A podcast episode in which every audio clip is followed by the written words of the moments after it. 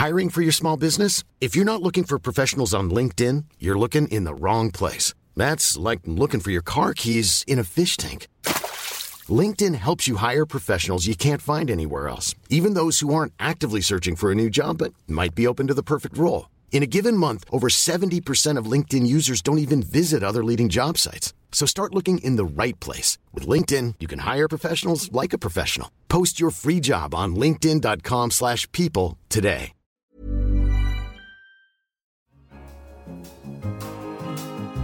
In London, this is The Economist. You're listening to Tasting Menu, an express earful of our top stories from across the week. I'm Anne McElvoy, head of Economist Radio.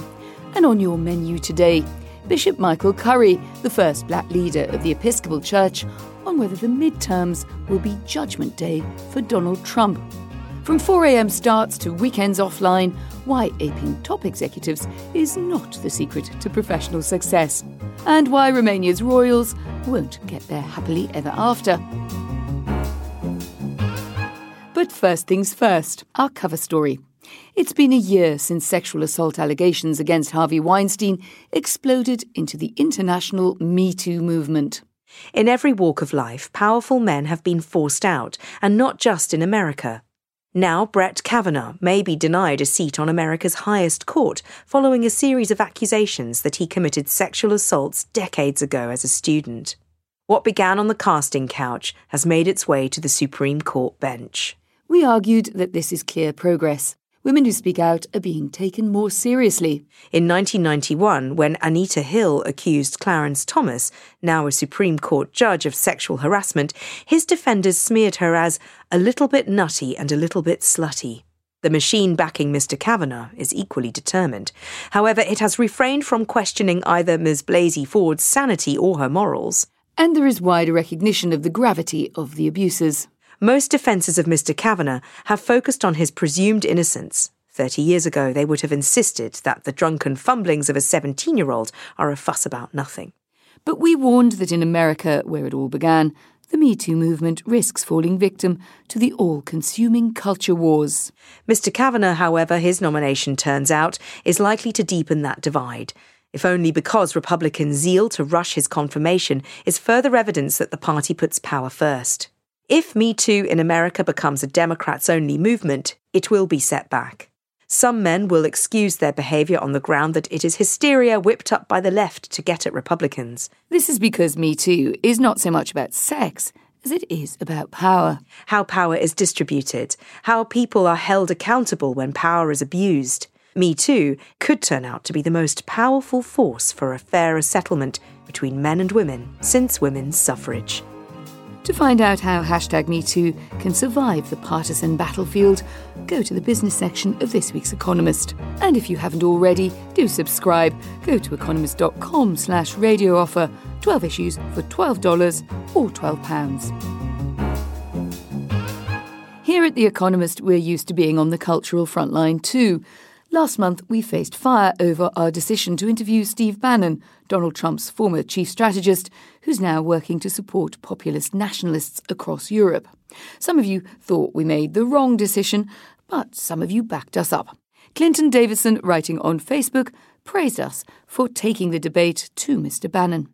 If you want to defeat your opponent, you first have to understand him. Deplatforming him may make you feel righteous, but it won't make him go away. That's a fantasy for academic leftists.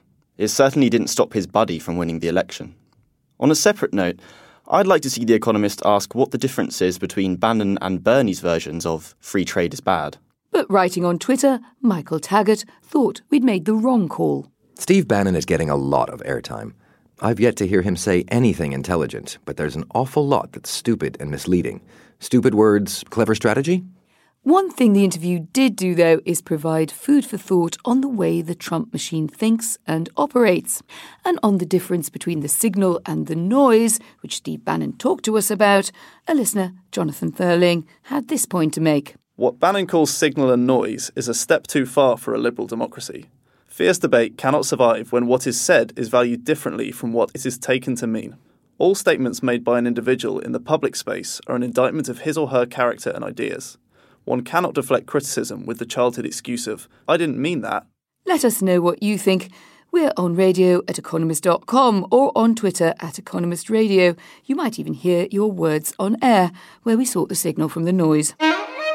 Our latest guest on The Economist Asks was Bishop Michael Curry, the first black leader of the Episcopal Church, the American branch of Anglicanism. We discussed what role religion should play in such divided times, and I asked him whether he thinks the Commander in Chief acts in good faith. I'm not going to judge a soul. That's, as the Pope said, who am I to judge? Only God knows that. What I know are the policies that are going on. I disagree with separating children from their parents.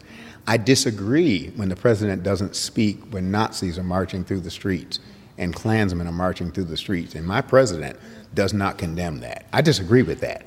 Well, would you pray for a different outcome in the next election in that case? what a good question. One must always be careful in not telling God what to do. What I do pray for is that we will elect leaders who are just, who are righteous, who are loving, who are compassionate, and who are wise. That I do pray for. And if you're wondering where you heard his dulcet tones previously, it was probably at the royal wedding of Prince Harry and Meghan Markle when millions tuned in around the world to hear his rousing sermon. What is it about a royal wedding that's so compelling? A piece in the Europe section of this week's paper reported from Romania, where the nation is longing for just such a happy event. Nicholas Medforth Mills, grandson of the late King Michael of Romania, is getting married on September 30th. To the chagrin of Romanian monarchists, it will not be the royal wedding they have longed for. Calls for the restoration of the monarchy have stumbled on the problem of agreeing an heir. Princess Margareta is the current custodian of the crown. In a decree in 2015, her late father declared that since she has no children, she would be the last of the royal line. He also explicitly deprived the once promising Nicholas Medforth Mills of his princely title and dynastic rights after he was accused of fathering a child out of wedlock. He denies it. And there are other not so young pretenders. An unlikely yet vocal rival is the self styled Prince Paul of Romania, the grandson of King Carol II, who tried to sue King Michael to have his claim honoured. After a failed presidential run in 2000, the claimant has supported the restoration of a constitutional monarchy. But given what a tangle the family tree is, Romanians may well hesitate a bit longer. It's a hundred years since the Spanish flu swept the world.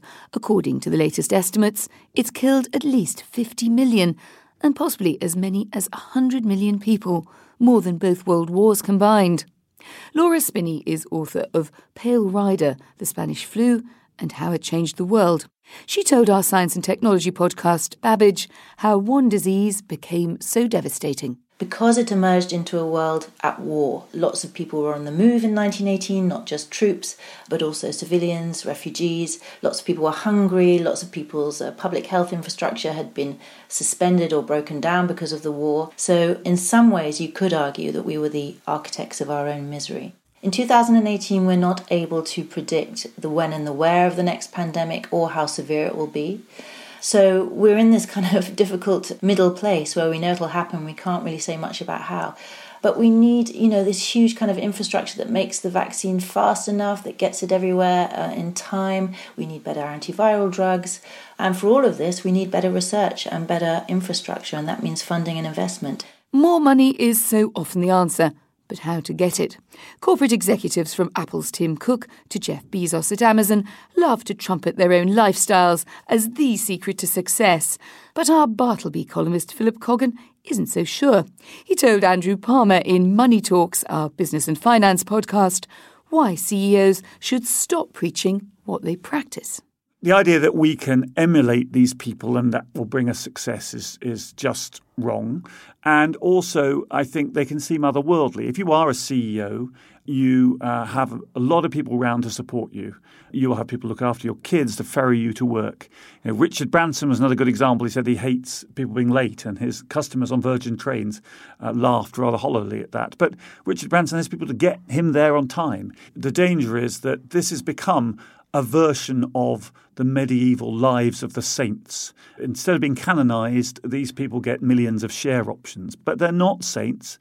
They have got to the position perhaps by their brains, but we shouldn't imagine that we can have anything much to learn from the way that they live their lives. Finally, this week's obituary told the tale behind a voice familiar to generations of Chinese. 达人说，其中这个大个，身高一丈挂零， 膀炸三庭，细条条的身材。That's the voice of Shan Tianfang, China's most beloved storyteller. With his voice alone, he could evoke the creaking wing beats of a flying bird, the pealing descending glugs of a man taking poison, or the power of an adversary, the corners of his eyes and brows showing a thousand streams of killing aura. Wherever a well has water, people tuned in to him. His favourites were the legends of ancient empire. The medieval romance of the Three Kingdoms, the journey to the West, where an intrepid monk went searching for Buddhist texts, and Water Margin with its wild band of 108 scheming outlaws. Some stories had hundreds of chapters, each ending with a coy, to be continued. But during the Cultural Revolution, the builders of the new China didn't want his stories. They sent him to the far northeast, his teeth knocked out to silence him, to cut hay and cart manure. He escaped and lived with his family on the street for four years, selling artificial flowers. In 1978, he was rehabilitated, though with a mouthful of painful plastic through which he had to learn to speak again. He summed up life then in one word endure. But his tale finally had a happy ending. The young loved him as much as the old, and the government declared him an inheritor of China's intangible cultural heritage. The channel was set up in 2005 just to keep broadcasting his stories. At an episode a day, the stock would last until 2036. Ever since the first studio performance, he had reminded China that it needed those tales after all. Despite its rush to modernity, it needed him. That's the end of this week's chapter of Tasting Menu. But if you are hungry for more stories, you can find us at economist.com or by searching for Economist Radio on your podcast app. And if you like what we do, or you have a suggestion for how we could all do it even better, leave us a review. We love to hear from you. I'm Anne McElvoy in London. This is The Economist.